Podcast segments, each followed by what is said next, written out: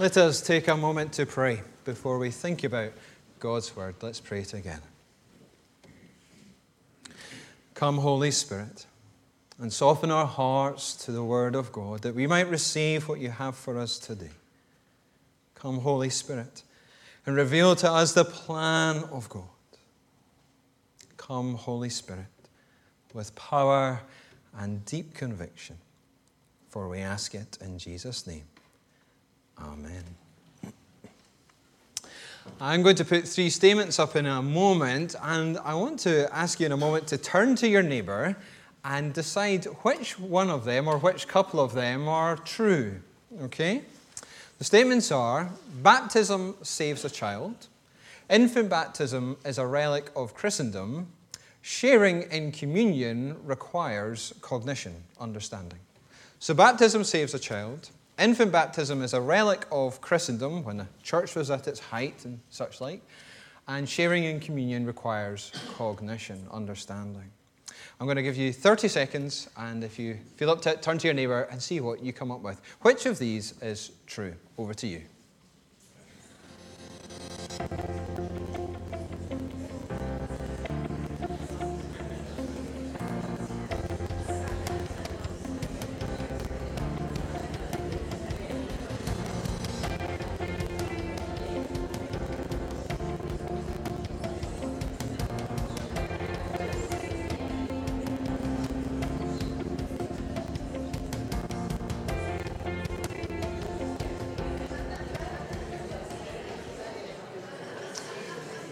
Okay. Sounds like I could have left you to talk about that for some time. But um, if, you've, uh, if you want to, you can obviously debate that over tea and coffee after the service.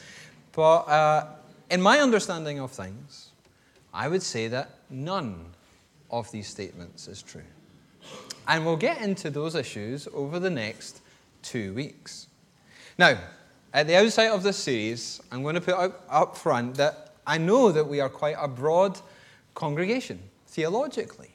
And some of these issues, particularly around baptism, have actually split the church, and I'm certainly not wanting that. However, um, I hope that from this series, that wherever you stand on this, and you might be someone who holds to more a kind of believer's baptism, a credo baptism, that you think someone should only be baptized when they respond in faith themselves. That could be as a child, but not as an infant, not before you're able to make your own choice. That might be you. And uh, I have people that I highly respect that hold that position. And this series is not about persuading you to change that position necessarily. However, we need to understand the tradition that Brightons parish church finds itself within a Reformed Presbyterian tradition. What is it we understand about God's covenants and God's sacraments. That, we, that, that might then guide our, our practice, our life as a congregation, particularly, as I said earlier, as we think about allowing children to be more proactively included. And so I hope this series will bring greater unity, not disunity. And again, another thing to put out at the start is that this is all a journey for each of us. And it has been a journey for me too a journey that has felt like a maze at times. I grew up in the Church of Scotland. I was baptized as an infant. I would say I really came to faith when I was 19, although there was always a belief in God over those years. But when I came to own a personal faith in Jesus, I was very, very frustrated with the denomination, with my congregation, probably even with my own family. And part of the reason is because I cannot remember one person having ever told me the gospel that Jesus died for me because God loves me, and I need to own that for myself, for me to be forgiven and, and be part of what God is doing in the world. I had not heard that. And so when I came to own that, I was frustrated. I was annoyed. I was upset that that hadn't been done. And I attributed that lack of sharing to nominalism I saw within the church of people saying they were Christians or even coming to church where there seemed to be no faith, no follow through on what was being taught. And it was simply a tick box exercise for a lot of people that I saw, or at least I thought that way. The youth of me was rather more judgmental than I am just now. And I blamed some of that nominalism also on infant baptism. That too many people thought, well, if I get my child baptized, get them dunked, get them wetted, get them christened. I never use the word christened, it's not in the Bible, so I'm not going to use it.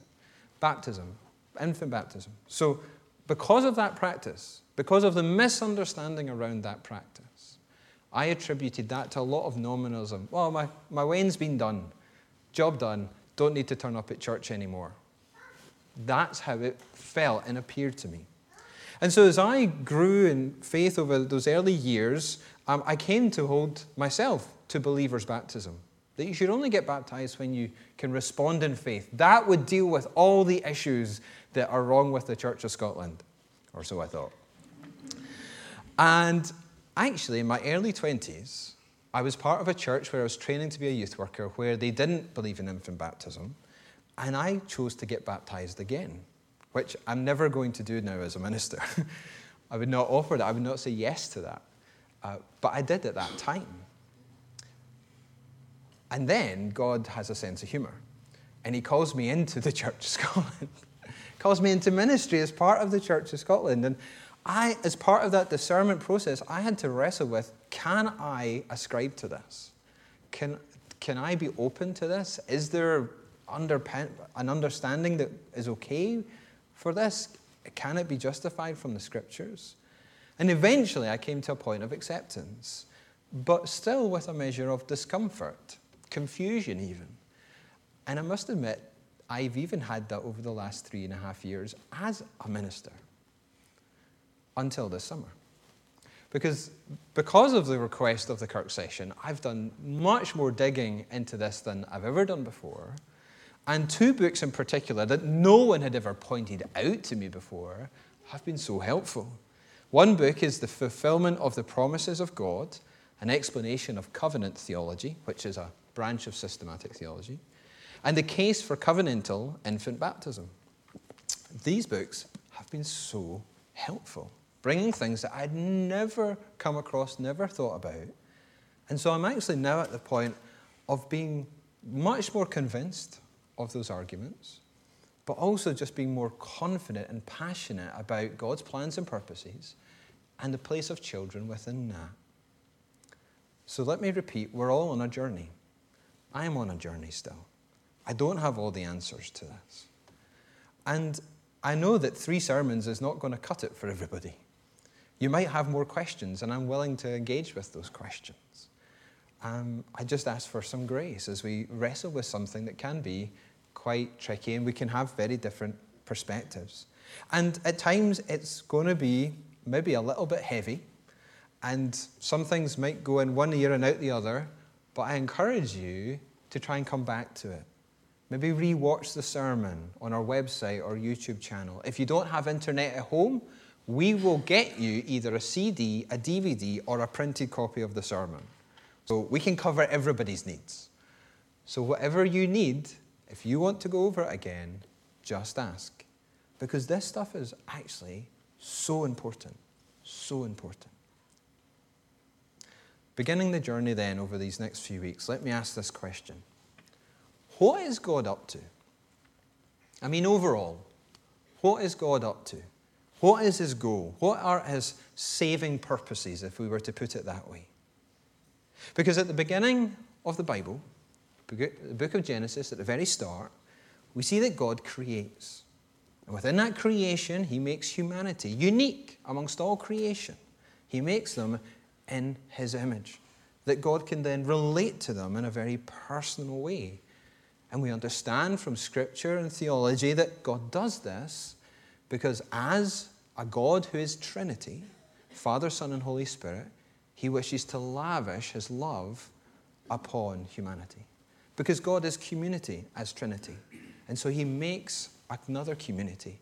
And within that perfect community of Trinity, there is perfect love.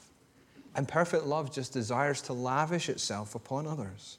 We know that with our own children, with grandchildren, children in our church. We just want to share that love with them Well, imagine being a perfect being with perfect love.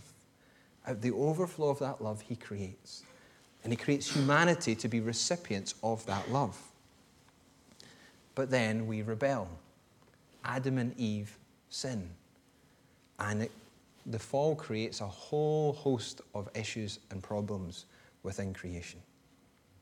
Theologian Wayne Grudem, who doesn't hold to infant baptism, he's a Baptist writer, he says this The rest of Scripture after the story of the fall in Genesis 3 is the story of God working out in history the amazing plan of redemption, whereby sinful people could come into fellowship with Himself. So we have the fall. And the rest of Scripture, you can see, is a story, not just a story, but there is a story there, a thread of a story of what God is doing to bring about a plan, to bring us back into relationship with Himself, that He can lavish this love upon us. And we see that in our passages today. We read God saying to Abraham, I will establish my covenant to be your God and the God of your descendants after you. I'm your God, Abraham. I'm coming into relationship with you, and you and your descendants are going to be my people. And then what do we find Paul saying to Titus? And in the letter he writes, he says of Jesus, Jesus who gave himself, who came to earth, died on a cross, who gave himself to purify for himself, for himself, a people that are his very own. The great and grand plan of God is to have a people of his own. There's more besides to the plan, for sure. He's going to deal with sin, death, and the devil so that the kingdom of God can be all in all and God can receive glory. All of that is there in the plan. But core to all, central to the plan, is this purpose that God would have a people of his own, a people upon whom he can lavish his love. So let me pause there. Is that part of your understanding of God? Can you see this overarching purpose within and across the scriptures? And let me get a bit more personal. I don't want this just to be a lecture for three weeks. Does it move you? Does it move you? As you recognize what you've been invited into, does it move you? Because let's remember, we don't deserve this. It's undeserved. Because each of us, like Adam and Eve, has told God to take a hike. We've told God we know better. We want to live our way.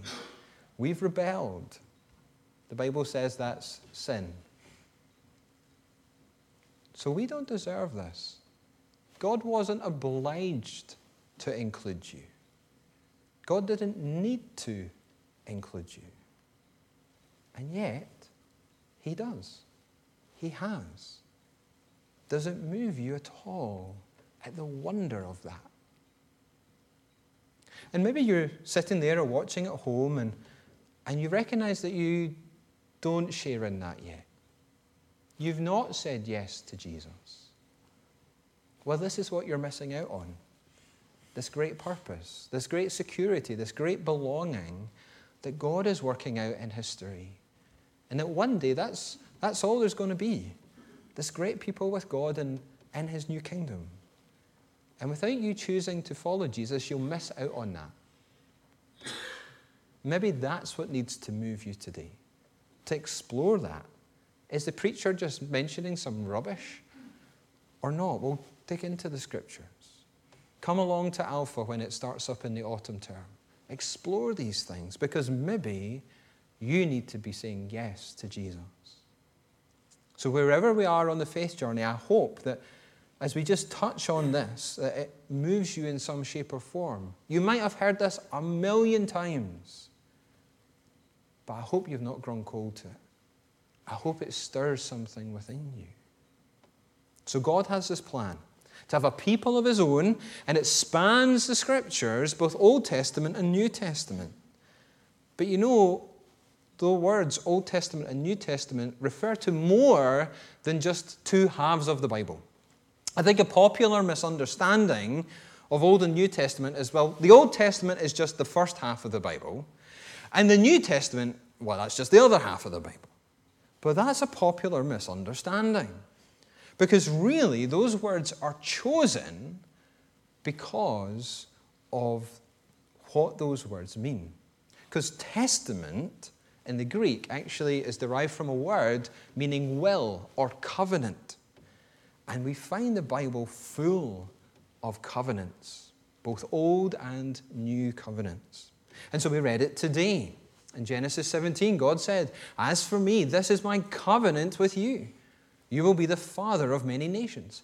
I will establish my covenant as an everlasting covenant between me and you and your descendants after you. So God enters into this special relationship with Abraham, a covenant, an agreement. And really, what he's doing here in chapter 17 is building upon what happened and began in chapter 12, then was given greater detail in chapter 15, and is now given even more detail in chapter 17. It's all the one covenant made with Abraham, but given more detail over those chapters. I encourage you to read them separately later on. But maybe you're wondering, well, what is a covenant, Scott? Because you're using that an awful lot, but I have no idea what it means. Well, again, Wayne Grudem, just to stick with that one book, uh, says this A covenant is an unchangeable, divinely imposed legal agreement between God and man that stipulates the conditions of their relationship. So, a covenant is God setting up a relationship with humanity. And He sets the terms. And He invites humanity into that. And it has legal consequences, both good and negative. And there are actually, in the Old Testament, there are five covenants. The relationship with Adam that's set up in Genesis chapter 1 and 2, that can be described as a covenant. There was a covenant with Noah, with Abraham, as we've seen, with Moses, and with David. And some of those covenants stand alone, like the covenant with Noah. And we give thanks and praise for that covenant because it means, despite our rebellion across all this world, God is not going to flood the earth again. And that's a good thing. We thank God for that covenant. There are other covenants that become intertwined, like the covenant with Abraham and with David, that they build upon one another. There is also mention in the scriptures, including in the Old Testament, there is mention of a new covenant. In fact, that's where it's first mentioned by the prophet Jeremiah. And so God says through Jeremiah, The days are coming when I will make a new covenant with the people of Israel. This is a covenant I will make with the people of Israel. I will put my law in their minds and write it on their hearts. I will be their God, and they will be my people. So God says a new covenant is coming, and it has certain hallmarks. Again, we see that hallmark of being him, him being their God and they being his people. He carries that on. He will also write the law in their hearts. And if you look at the surrounding verses, he also says that each person who shares in that new covenant will know God and that their sin will be forgiven and remembered no more. That's all part of the new covenant that God describes in Jeremiah. But what is striking, what is striking is that all those aspects of the new covenant were there already in the covenant made through Moses, given through Moses. And that was building upon the covenant given to Abraham. So God made a covenant with Abraham, and to help bring that to fruition, he made another covenant with Moses. But that covenant with Moses didn't bring to fruit, fruition, that the things that God had promised to Abraham. And that's because the, the covenant made to Moses did not have power to transform God's people from the inside out. It did not change them. They continued to rebel in terrible ways. And so God makes a new covenant to replace the old. And again, Wayne Grudem says this to sum all this up. Only the covenant under Moses is called the Old Covenant, to be replaced by the new covenant in Christ. The Mosaic covenant was given for a time to restrain sins and point people to Christ. So, really, only the old covenant is the one given to Moses. So, we had Abraham, and then Moses, and then David. But the, they all built on one another, but the covenant with Moses did not transform the people. Something better was required. And so God promised to bring a new covenant that would replace that covenant with Moses.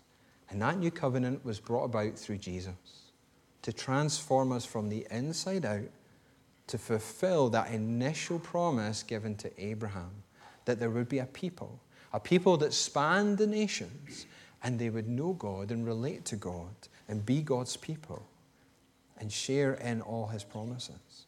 So God began this purpose in the Old Testament, fulfilled it through Jesus, and we live in the time when it is being worked out in reality. So again, let me pause because that was heavy. That was a heavy section. And I tried to keep it as short as possible. There are chapters on this stuff. So you got the very condensed version. But let me ask this as we take a moment to catch our breath. Maybe we need to catch our breath quite literally. Or maybe we should literally have our breath taken away have our breath taken away by the sweep of God's plan.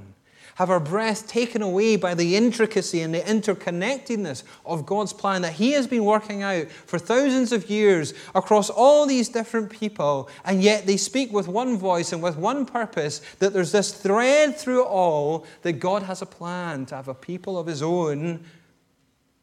And that plan has been outworked now through Jesus and all who will follow Him. And that is what you are caught up in if you claim to be a Christian. If you claim to be a Christian, if you said yes to Jesus, if, if whether at home in your heart or last week with a piece of Lego saying yes, if you said yes to Jesus, this is what you are caught up in, brothers and sisters. This is what you're caught up in. We are not about keeping the lights on in a building. We are not about keeping a charity on the go. We are not about being religious or being more moral than we once were or being more moral than our neighbors. We're not about any of that. We are about God's purpose to be His people and invite others into that. And if it doesn't take your breath away, I don't know what else will. Because that's incredible. Incredible. You are part of God's great and gracious plan. And that's amazing because it's undeserved and all of love. All of love. But you know, when we start thinking about this plan and we start thinking about how it relates to our lives, as I said in the prayer, we can turn it very inward. Because as a culture, we're very individualistic, and that can make us often very selfish. And we can do that with our faith. But God's covenant with Abraham included others. In Genesis 12, he mentions the nations. And in Genesis 17, he mentions children.